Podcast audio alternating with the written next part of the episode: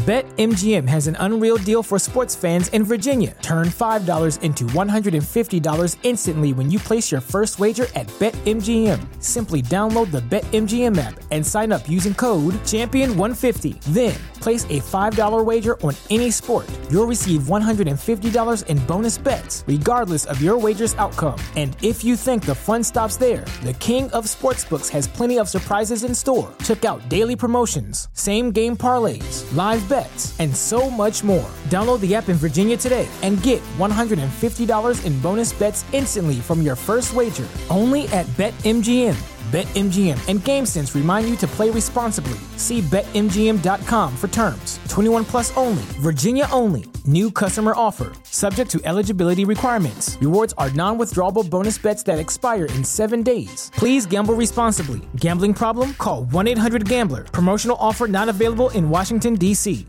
What's so special about Hero Bread's soft, fluffy, and delicious breads, buns, and tortillas? These ultra low net carb baked goods contain zero sugar, fewer calories, and more protein than the leading brands, and are high in fiber to support gut health. Shop now at hero.co. This podcast is a member of the Voices of Wrestling Podcasting Network. Visit voicesofwrestling.com to hear the rest of our great podcasts, as well as show reviews, columns, opinions, and updates across the world of wrestling. Hello, everybody, and welcome to another edition of WrestleNomics Radio. I'm Brandon Thurston, coming to you on demand, in isolation, in Buffalo, New York. It's April 3rd, 2020, in the much overdue time of coronavirus. Still in the time of exponential growth here in the United States. Although there were fewer deaths yesterday than the day before, which is a rare thing in the last few weeks here. I am washing my hands. I am still going to work at an undisclosed location three days a week. But I've been studying the effects, the potential effects of coronavirus on businesses like World Wrestling Entertainment and All Elite Wrestling. We don't know when New Japan Pro Wrestling is going to run again. All Japan Pro Wrestling has canceled the Champion Carnival. I think, in fact, they're going to have a tough time getting to Madison Square Garden at this rate. Maybe more on that later. But today we'll talk about what the effects will be on the businesses of WWE and AEW of COVID 19. An update on WWE's pay per view rights business dealings. We'll answer the age old question. I, I know WWE house show attendance sucks, but, but doesn't the venue merchandise make up for it? We'll answer that question today. And since today is April 3rd, we are now in Q2, which means Q1 has ended. Q1 from January 1st to March 31st. And we'll go over the television viewership in those three months. I've got more NXT and AEW quarter hour information for viewership. What were the 10 most overperforming 15 minute segments for either program? We'll go through that. The XFL lawsuit has been dismissed. WWE's India TV deal has finally been finalized. And Big Match John, John Cena, the last economic difference maker in U.S. pro wrestling history. Well, he's got some thoughts on just what modern wrestling is today and what's going on with star power and things of that nature. And I might have some thoughts about his thoughts. All that and more. But first, Libertarian Kane, otherwise known as the mayor of Knox County in Tennessee, otherwise known as Isaac Yankem DDS, otherwise known as Fake Diesel, otherwise known as a Christmas creature, Glenn Jacobs, Unabomb, Bruiser Mastino, Angus King, and a guy who does surprisingly well in Google shopping searches. And perhaps the only man in the United States of America who quite understands Abraham Lincoln. When Tennessee Governor Bill Lee made an executive order ordering Tennesseans to stay home, although Mayor Kane said he would comply, he took to Facebook Live and had these thoughts about the executive order. I applaud the governor for following through with his convictions and fulfilling his duty to protect the people of Tennessee according to his best judgment. However, I cannot applaud any government monitoring the movements of its people and mandating virtually everything we are allowed to do. I understand that COVID 19 is a very serious issue and this is a crisis. But we also face an economic crisis with millions of people out of work and no way to earn a living, many of them due to mandated government shutdowns. We also have a looming mental health crisis as individuals struggle with depression and feelings of hopelessness and isolation, exacerbated by job loss. Many of them have already taken their own lives. Further, we have a political crisis as our state and nation must determine a way to walk back from the damage currently being done to our system of free government. During another crisis, Abraham Lincoln said, Government of the people, by the people, for the people, shall not perish from this earth. Knox County will, of course, comply with this executive order. However, with our response to COVID 19, I fear that we, that we may be testing the very limits of President Lincoln's notion. As one Twitter commenter said when I shared this story, it's a well known fact that Kane's brother is an undertaker, and if people die, it helps the family business. So, politics as usual in Knox County. But anyway, I have a prediction. I realized earlier I made it sound like all Japan Pro Wrestling was going to Madison Square Garden. I met New Japan, obviously. I think it's going to be a long time before we get things to go back to normal, as everyone says. I'm going to predict here that this New Japan show that is scheduled for August 22nd in Madison Square Garden in New York City, Wrestle Dynasty, I don't think that's going to end up happening. That's my prediction. I think what we're going to see if we're going back to work by August I think what we're likely to see is a slow rollout of uh, of the easing of restrictions on social distancing. I think it's likely that we'll see medical experts and government officials say, "Okay, maybe we can have small gatherings now." And if that goes okay, if that doesn't lead to a second wave of cases, okay, maybe we can ease it up to medium. Maybe a hundred people can can gather together now, maybe a few hundred.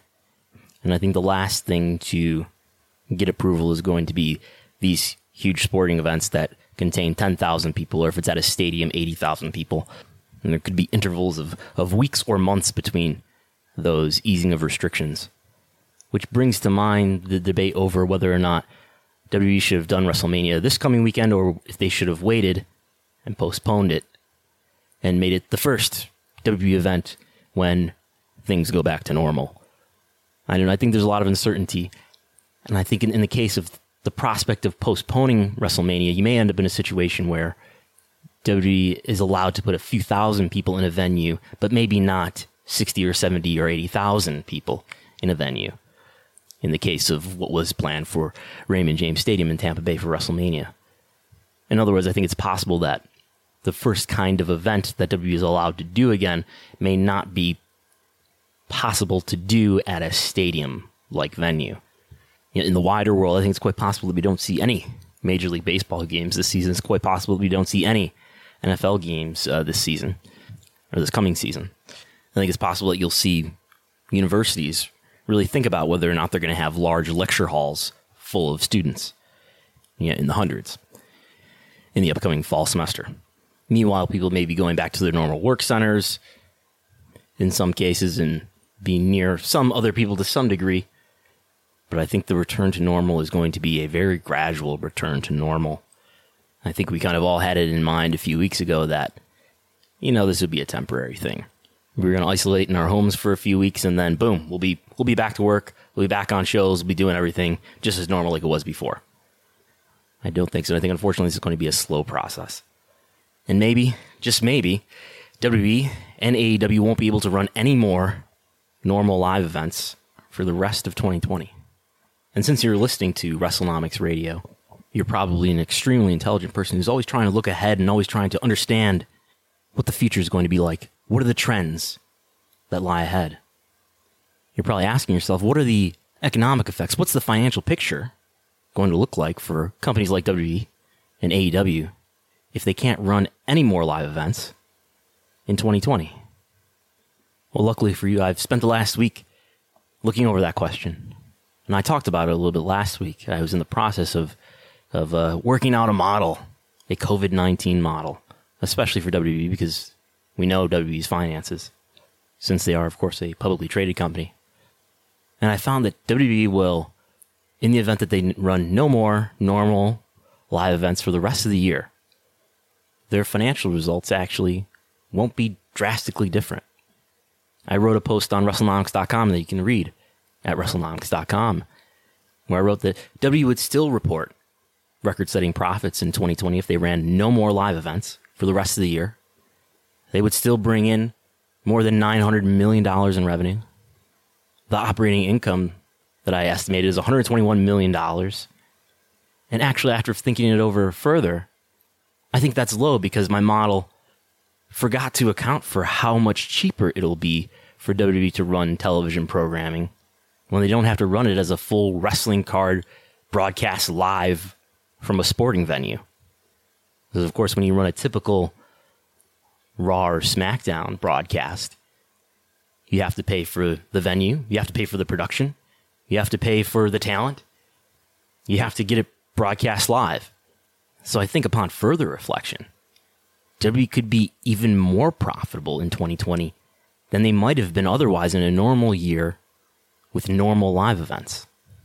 Because the key here is that, as listeners may know, WWE makes a ton of money from TV rights. 2020 is the first full year of their new set of deals with Fox and NBC Universal for Raw and SmackDown, where W is granted big increases. And of all the revenue streams that WWE has, many of them are at risk to various degrees.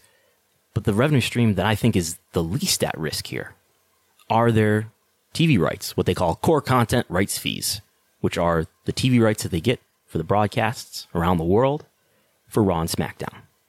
So this is the big point. Remember this one. As long as WWE and AEW for that matter continue to deliver content in their current time slots, I strongly believe that those wrestling companies will continue to get their expected payments from their broadcasters.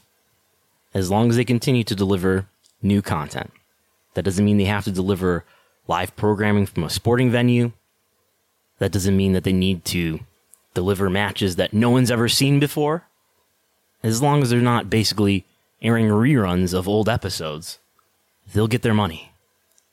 They can re air pay per view matches that have happened in the past. They can do new best of shows. They could do video and interview packages. They'll get their money. The viewership may be okay. The viewership may be bad. They'll get their money. And what's not going to happen is neither WWE, Raw, SmackDown, NXT, or AEW Dynamite are going to go on hiatus until they can run normal events again. That's not going to happen. Those programs are going to stay on the air and try to sustain whatever habitual viewing they can in their time slots. And they're going to continue to sell ad slots for their broadcasters. And WWE and AEW are going to get their money. WWE is going to be profitable, probably just as profitable as they would have been close to it in the year if there was no coronavirus. AEW will probably be more challenged because they'll not be able to sell any tickets. WWE, I think it's more of a wash.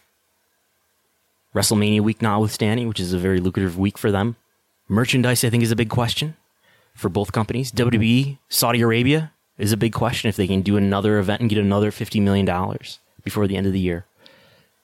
But as I mentioned, on the other hand, it's much cheaper to produce TV when it's not a live sports venue broadcast. And I'm sure Major League Wrestling TV shows will go back to normal when they're able to go back to normal. And we'll see Raw and SmackDown and AEW and maybe NXT eventually one day from uh, back at sporting venues around the country.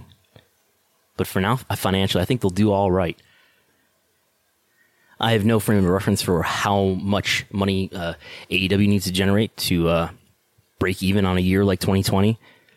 According to Dave Meltzer, of the Wrestling Observer, their TV deal with Warner Media, the parent company of TNT, you know, that deal was upgraded in January, extended to 2023 with an option for 2024 with an average annual value of $45 million. So I think they'll still get that money. They'll obviously be affected in terms of ticket sales. I think merchandise is in question going forward, but who knows? Meltzer said that uh, with the extension of the TV deal and the upgrade in TV rights of $45 million average annual value, that they would become sustainable already for 2020. Maybe they still would be sustainable in 2020 even without live events, but I can't say for certain. WWE, on the other hand, has sold library content just recently. And to be fair, I don't know if, if sold is the right verb. Who knows? But WWE clearly has come to some agreement with ESPN for the replays of three WrestleMania events on ESPN that aired on Sunday nights. And Fox Sports made an agreement with WWE for 22 hours of WWE's library footage, which started with the Royal Rumble of this year being replayed on Tuesday night. Now, whether or not ESPN or Fox Sports were paying WWE any money, any rights for the for those uh, replays, I don't know. But there's clearly some value there for WWE, if not, if only marketing value, to appear on those networks. But that's an opportunity that WWE gets because of the COVID nineteen crisis, because of the lack of live sports that are out there, and ESPN and Fox Sports are desperate to find something that is sports like. And here we come across another great example of why I believe, as one of the core tenets of my wrestling philosophy, that, that wrestling overlaps a space between sports and scripted entertainment. So there's more value in replays of old wrestling events than there is in replays of old sports games. Just like there's value in the replays of movies and TV shows although the replays of wrestling is not as valuable as the replays of movies and TV shows, but it's somewhere in the middle. It's overlapping that space between sports and scripted entertainment. And I think that overlap is relevant in other cases when it comes to the decline in viewership. We see the, the decline in viewership for wrestling declines more quickly than most traditional sports, but not as quickly as traditional scripted entertainment and think about DVR viewing. Wrestling is not as DVR proof as most live sports, but it's more DVR proof than traditional scripted entertainment. Wrestling overlaps that space in between live sports and scripted entertainment, which it is literally a hybrid of. It is a, I don't like the word scripted, but it is a predetermined live sports like thing. Hello, everybody, and speaking of numbers, on average, if you were to guess, how many days do you think people in the U.S. wait to see a doctor with our healthcare system? What would you say? Americans have to wait about 29 days to see a doctor in major U.S. cities. That's why I'm supporting Medicare for all. I mean, if, I'm sorry, if you're dealing with a condition like erectile dysfunction, you want treatment ASAP. That's why our friends at Roman, not Roman Reigns, but Roman, have spent years building a digital platform that can connect you with a doctor in your state all from the comfort of your home. Roman makes it convenient to get the treatment that you need on your schedule. Just grab your phone or computer, complete a free online visit, and you'll hear back from a U.S. licensed physician within 24 hours.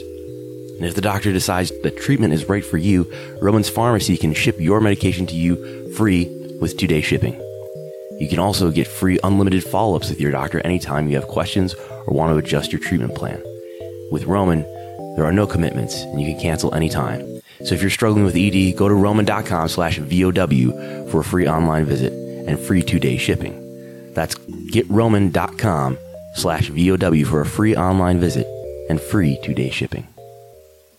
But anyway, related to uh, Fox Sports showing W Library content, also announced when that was announced, is that Fox's streaming platforms like Fox Now and I think the Fox whatever their app is, the Fox Go Sports app, will be offering WrestleMania, which is, if you haven't heard, too big for one night.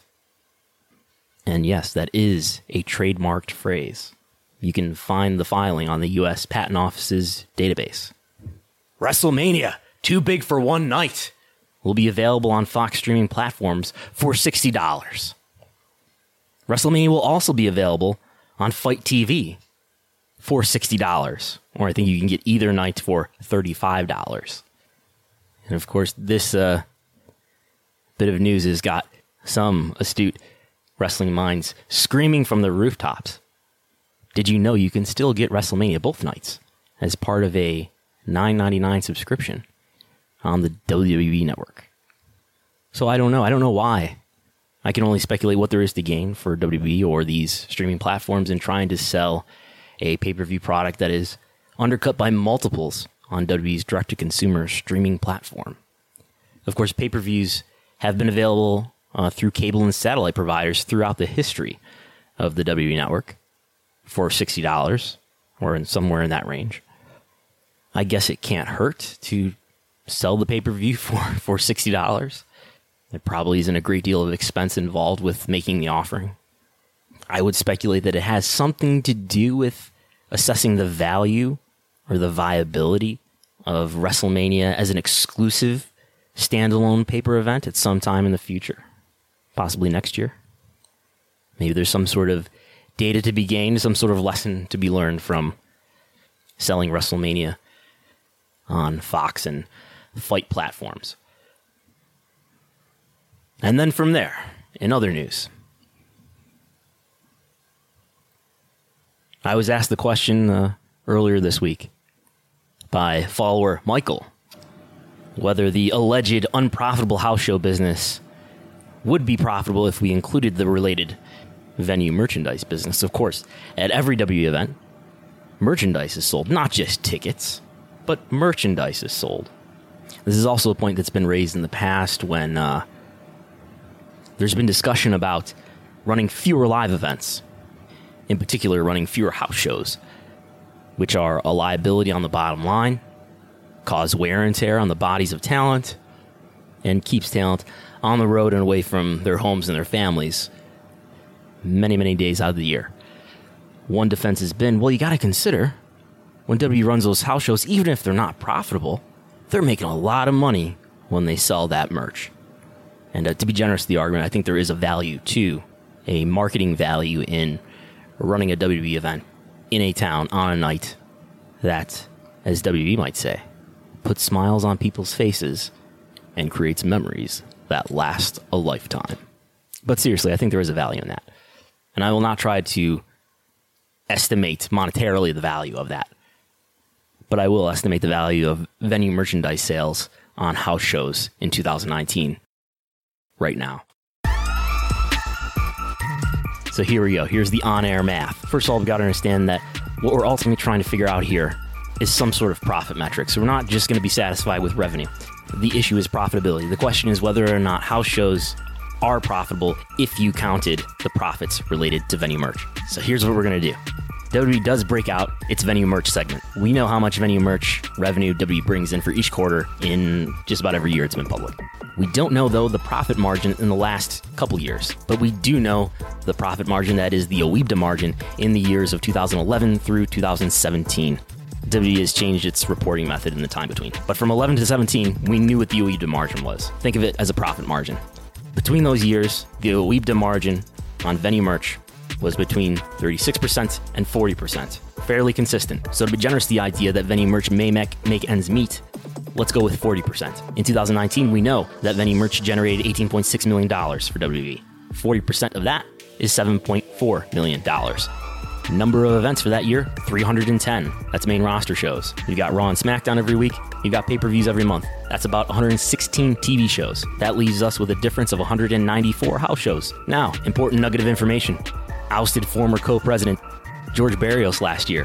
While trying to apologize for declining key metrics, gave us some averages around media events. Those are TV tapings and pay per views. Implicit in those averages, in other words, you can do the algebra to figure out what the average attendances are on house shows. The implied house show average for 2018 for WWE was 3,400. Now, total attendance in 2019 was down about 2% from 2018. Let's apply that to the average house show attendance. So we get an estimated average house show attendance for 2019 of 3,300. We multiply 3,300 across 194 house shows. We get a total house show attendance for 2019 of 640,000. Now, we take that number and divide it over the total attendance for the year, main roster, of 1.548 million, and that means 41% of the ticket sales for the year are from house shows. Now, what good is that? That tells us about house show ticket sales, but what does that mean about venue merch? Ah, I'm glad you asked. Attendance is actually a strong predictor of venue merchandise sales.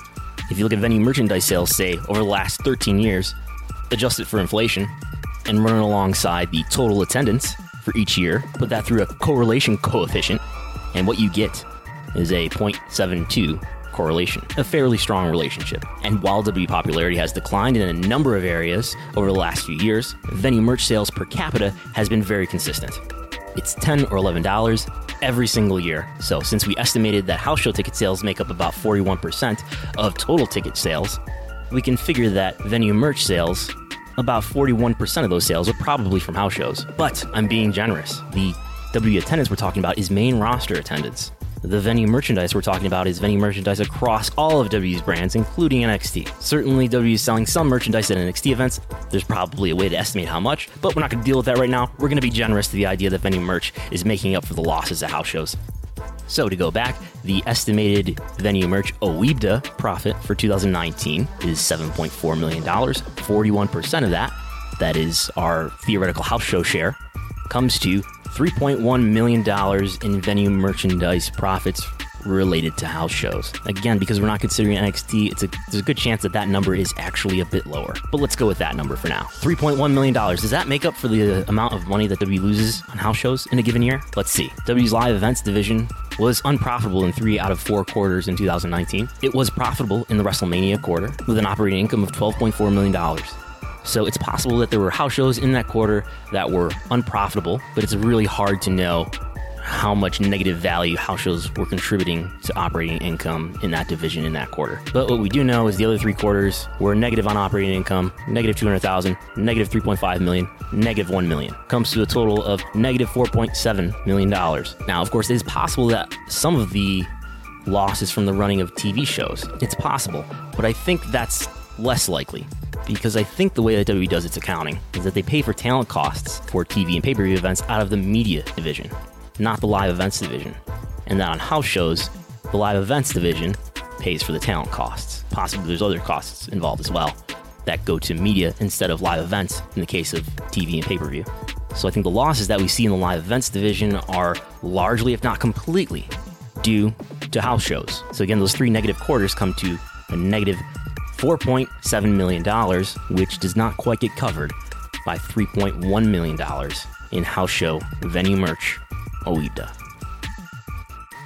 Aren't you glad you know that now? I hope you're playing that at 2x speed because that's seven minutes of your life you'll never get back. Okay. Anyway, and then from there, viewership for Raw and SmackDown, NXT, AW Dynamite, thanks to ShowBuzzDaily.com in Q1, the time between January 1st and March 31st.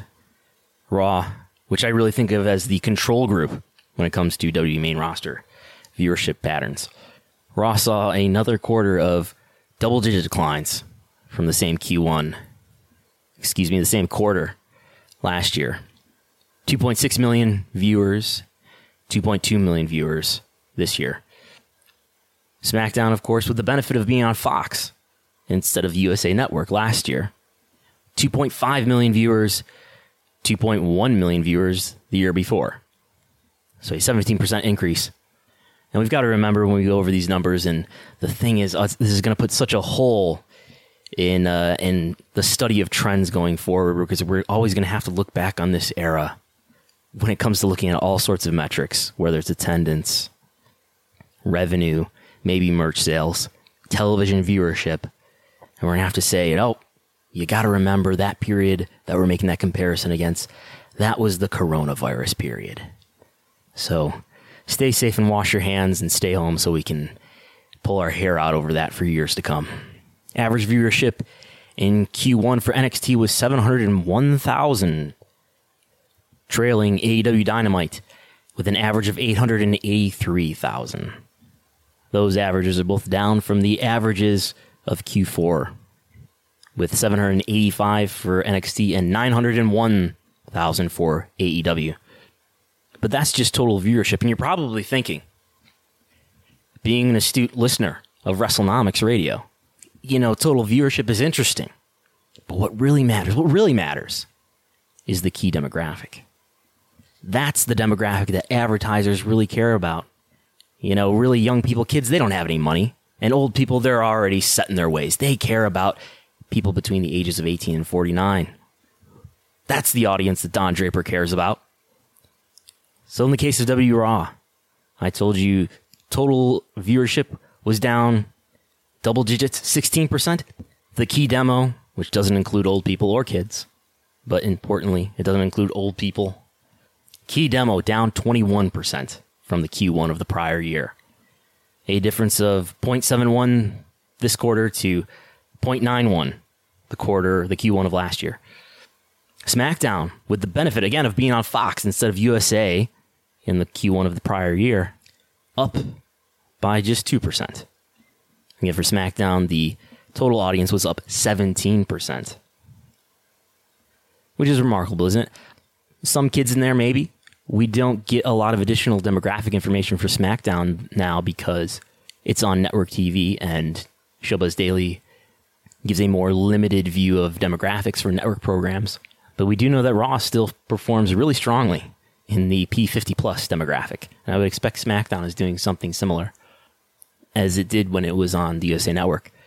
That remarkable and really under talked about phenomenon where, and I know different people of different age groups have a, a vastly different ways that they consume media. But it really is remarkable when you look out at an audience in an event and you see a lot of young adults. You don't see many people who are over the age of 50, but that is their strongest demographic group for television viewership. In the Wednesday night competition, people don't want you to call it a war. You get DMs if you call it the Wednesday Night Wars. NXT did a 0.21 in the demo, trailing AEW with a 0.34 in the demo.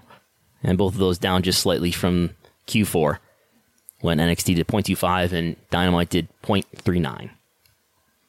Quick interesting note if you break this down to months, and you look at the competition between AEW and NXT, in both total audience and the key demo, AEW beats NXT in every month, except for the total audience of NXT was higher than the average total audience for AEW in the month of December.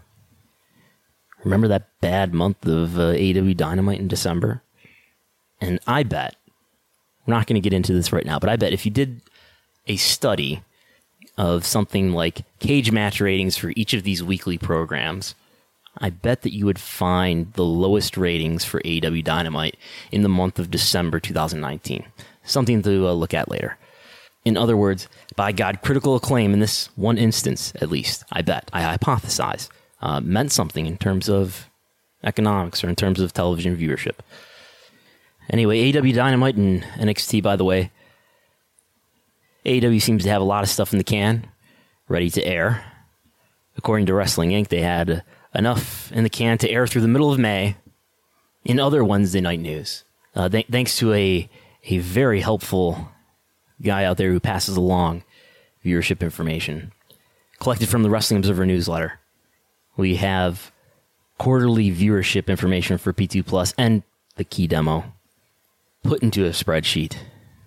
And I've processed the numbers. We've even got some labels to try to get some idea of what happened in, in each of these quarters that we've got information for. So we got the info from January 1st to March 18th for NXT and Dynamite. And I'm going to tell you what the most overperforming segments were. I don't want to play the dubstep again and get too in the weeds here. But basically, I, I, I did some math to that basically asked the question if this 15 minutes of the program were subtracted out of the pattern, what would you expect this quarter hour to do in terms of viewership. So what I'm trying to do there is account for the bias uh, of certain segments. You know, the opening segment is always the strongest uh, segment of, of just about any wrestling program. The final segment tends to do well. The the first segment of the second hour tends to do well. So I'm trying to account for that bias. And I'm trying to account for the bias of certain programs that overall did really well, right? So let's go through, let's say the top five for each program. Which segments most overperformed what you would expect them to do based on the performance of the program overall and based on the usual performance of their segment. I'm using segment interchangeably with quarter hour here, by the way.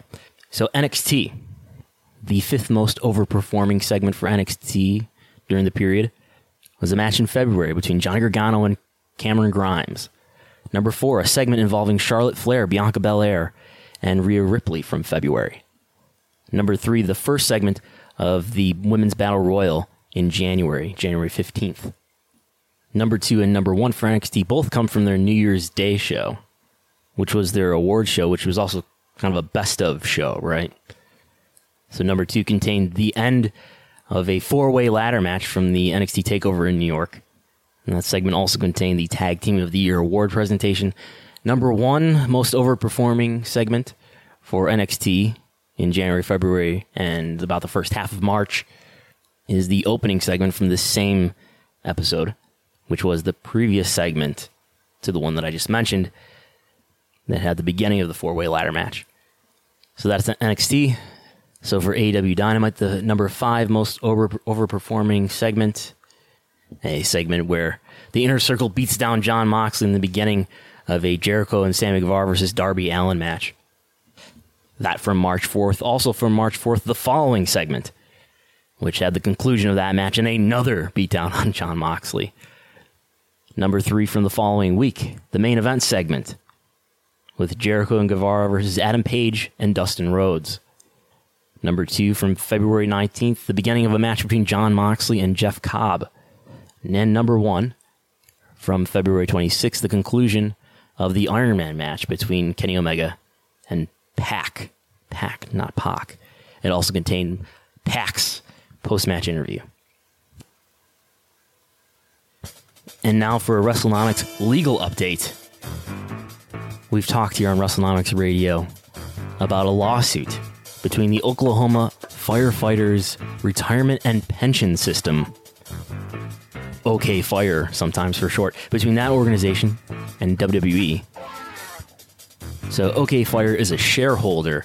Uh, I once remarked on this podcast, I think that, that they were a small shareholder. As it turns out, it looks like what they did was they sold the vast majority of their stock. They were uh, holding quite a bit of stock previously. And in fact, it, it looks like in the, uh, the, the timing that they must have sold the stock at the, uh, compared to when they bought it, they probably sold it at quite a profit, uh, which is a point that Jerry McDevitt raises in his defense of WWE. The retirement fund uh, alleging, basically alleging that there were a number of conflicts of interest between WWE and Vince McMahon's XFL alleging that the XFL intellectual property was really worth $50 million. They've got a slide from a business pitch from the Ebersol family that says that they were thinking about maybe offering $50 million for the XFL IP. Charlie Ebersol provides a signed affidavit saying no such offer or any offer was ever made for the XFL IP when they met with Vince McMahon. The Ebersols, of course, ended up running the AAF, the failed football league that came before the XFL last year. But the retirement system also alleged that there were conflicts of interest because WWE and the XFL were using the same lawyers, lawyers from the law firm K&L Gates, home of Jerry McDevitt, longtime WWE defender Jerry McDevitt. So the plaintiff alleging conflicts of interest there, and WWE employees. We know from SEC filings that WWE employees are uh, providing support services to Alpha Entertainment, the parent company of uh, yeah, the XFL. WWE employees are doing some sort of work related to the XFL, and the uh, Alpha Entertainment is paying WWE for those services. But the uh, the plaintiff alleges, you know, we don't know if, if it's being paid for at a fair market value. You know, we don't know what the formula is that they use to calculate the rate. We don't know if Vince McMahon is just giving himself a great deal in terms of that, the support services, and in terms of the IP, which they only paid $1 million for. Again, SEC filings show that as well. The uh, retirement system demands access to records and books so they can investigate whether or not there are, in fact, conflicts of interest. So that's a brief summary of the background, but we learn that on March 10th, there was a filing in the state of Delaware where this legal action is taking place. WB is a Delaware company. Yes, even though it is headquartered in, in Connecticut, it's a Delaware company. on March 10th, we get this headline Plaintiff's notice of voluntary dismissal. Pursuant to Court of Chancery Rule 41A1, plaintiff, Oklahoma Firefighters Pension and Retirement System, hereby files this notice of voluntary dismissal, dismissing the above captioned case with prejudice, each side to bear its own costs and expenses. So, that's really all we know. We don't know if there's a settlement. We don't know if WWE gave the retirement system some money on the side or something to cause them to settle. But that's the latest we know. The XFL lawsuit, as it is so called, has been voluntarily dismissed by the plaintiff. And then from there, on Tuesday morning, WWE out a press release announcing that it had finally, officially finalized its deal with its India broadcast partner Sony. A new five year deal to air Raw, SmackDown, NXT, and pay per views in India. The WWE network, which previously had only been offered in India through the usual WWE network platform at the usual price point, 9.99 US dollars, will now be offered through the Sony streaming platform, Sony Live, I think you would say this, but it's, Sony LIV, the LIV in all caps. I don't know if that's Sony Live, Sony Live. So it sounds like that is a more uh, appropriate price point. Sony Live has a price point of 499 Indian rupees, which is equivalent to about $6.62 USD. That's a per year subscription, not a per month subscription. So a lot of issues that were raised in the past was that the 999 USD price point for India was not appropriate for that market, which has a much lower income level than say the US market. So this news comes out much later than WWE originally projected long ago. This deal was supposed to be done and finalized in the middle of 2019, George Barrios once told us. The deal expired with no official deal announced. The deal expired on December 31st, but WWE content continued to air on Sony platforms. Uh, the press release doesn't give us any uh, any information about the terms beyond the five year deal. And of course, this is not completely new news. We knew that Sports Business, which is a very expensive paywall um, website that gives a lot of information, intelligence about uh, sports media business deals, they had reported earlier that a deal was done with a 1.8x increase over the previous deal and saying that that would be an upgrade from an average annual value of $28 million per year to $50 million average annual value. So, again, a 1.8x increase. And with this deal, if India had not already been, India becomes WWE's number two television market, surpassing the United Kingdom. Sorry, UK fans uh, WWE's new deal, moving from Sky Sports to BT Sport in the UK.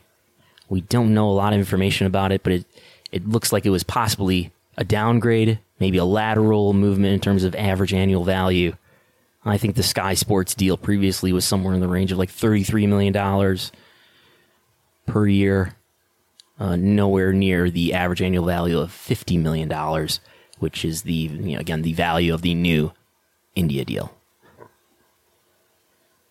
So, in other news, that notwithstanding, John Cena appeared on WWE's podcast After the Bell with Corey Graves. And why why was that relevant to WrestleNomics? Because what we talk about here sometimes is sometimes we talk about star power, and I think the importance of star power to WWE and to the wrestling business in general, but particularly to WWE because it's a public, publicly traded company is not something that's well understood by WWE's investors and analysts. And John Cena is who we often reference as the last wrestler, last talent for WWE who is truly an economic difference maker. And we see that evidenced in a number of ways when it comes to studies that I've done on house show attendance, comparing house show attendance of John Cena shows versus house show attendance of shows at the same time period that did not have John Cena on them. The John Cena shows do about 25% better in the years between, I believe it was 2011 and 2015 is the, the period that I did this study for. And we often see increases in viewership when John Cena returns to television. And John Cena has been phased out as a top star, as a regular for WWE. I think his days as a regular star are done. That's pretty much obvious. And WWE sure could use another star who's as much of a difference maker as Cena was, and still is when he's still around. So, anyway, here's the man himself, sort of talking about that subject of star power and who's a top star, what does it take to be a top star, how could there be, can there be another top star for WWE? years down the road, we can say this is the so and so era. Uh, there was the Attitude Era, the ruthless aggression, real guy era. Uh, in your opinion, watching from outside the box, what does this current landscape need to sort of define itself? It, it needs what I what I'm not sure it can produce, and that's a that's like a just the state of where everything is now, which is weird because it kind of always corrects itself. So we're in a, a day and age where I it needs a front man or, or woman, and that's what will be able to define what the era is because it ta- it takes on those personality traits of its top star. And I like I've said it before, I don't know if all things considered, the crowd is so mixed that if the company puts its faith behind an individual, the knee jerk reaction of the audience, even if they liked the guy last week, is to say, F you, Right. you're not going to tell me who I like. Right. So the audience is also tipping the scales of this not being able to happen. Like there's universal popularity will never happen because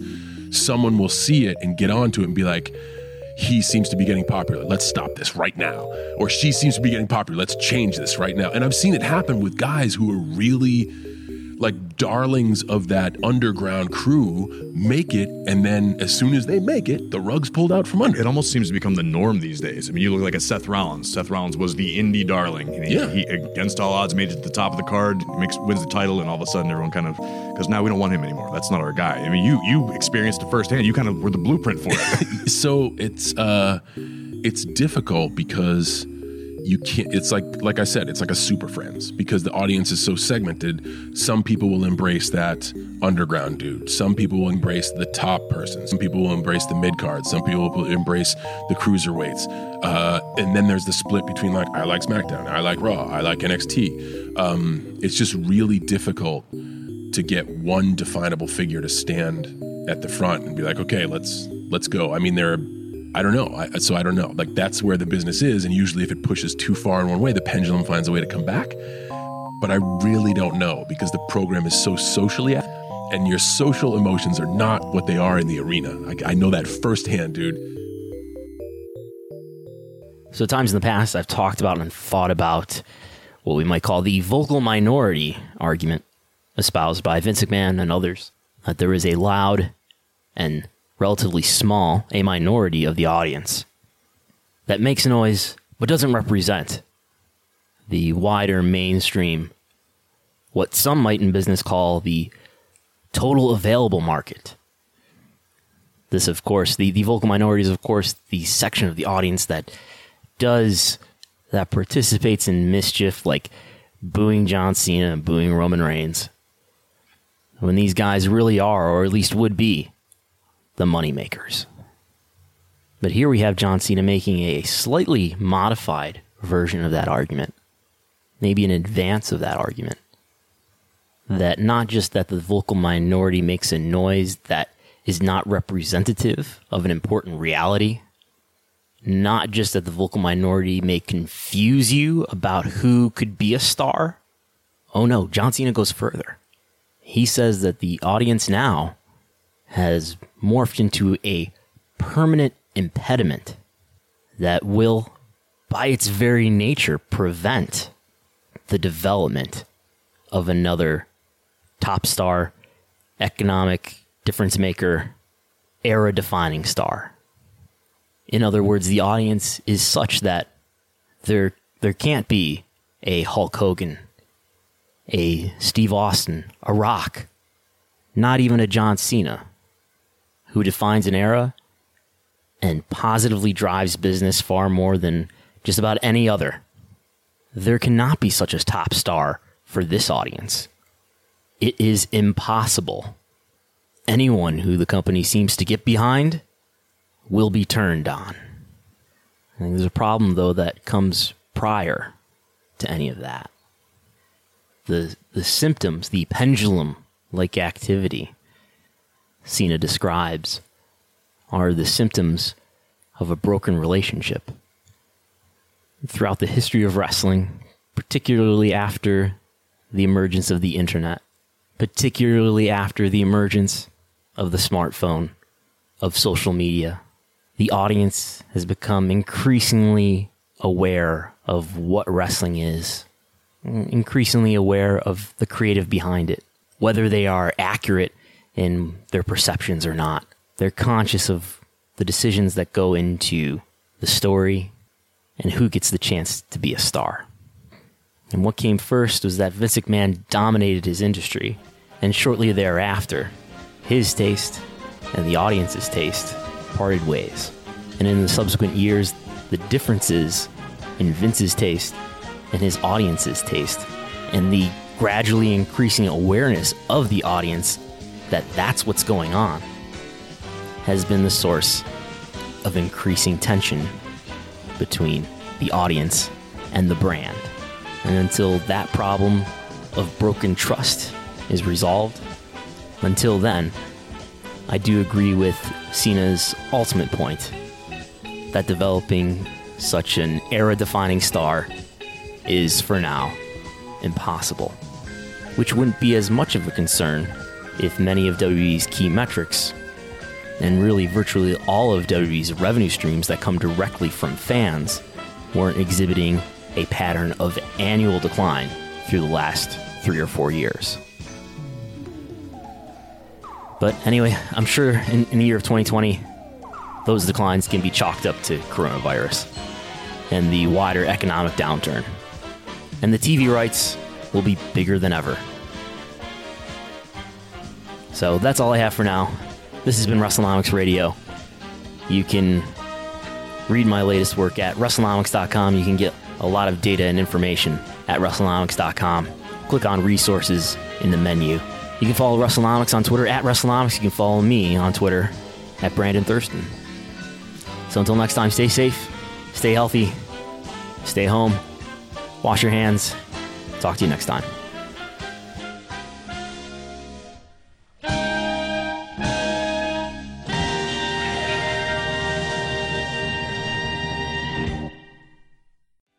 Special about Hero Bread's soft, fluffy, and delicious breads, buns, and tortillas? These ultra low net carb baked goods contain zero sugar, fewer calories, and more protein than the leading brands, and are high in fiber to support gut health. Shop now at hero.co.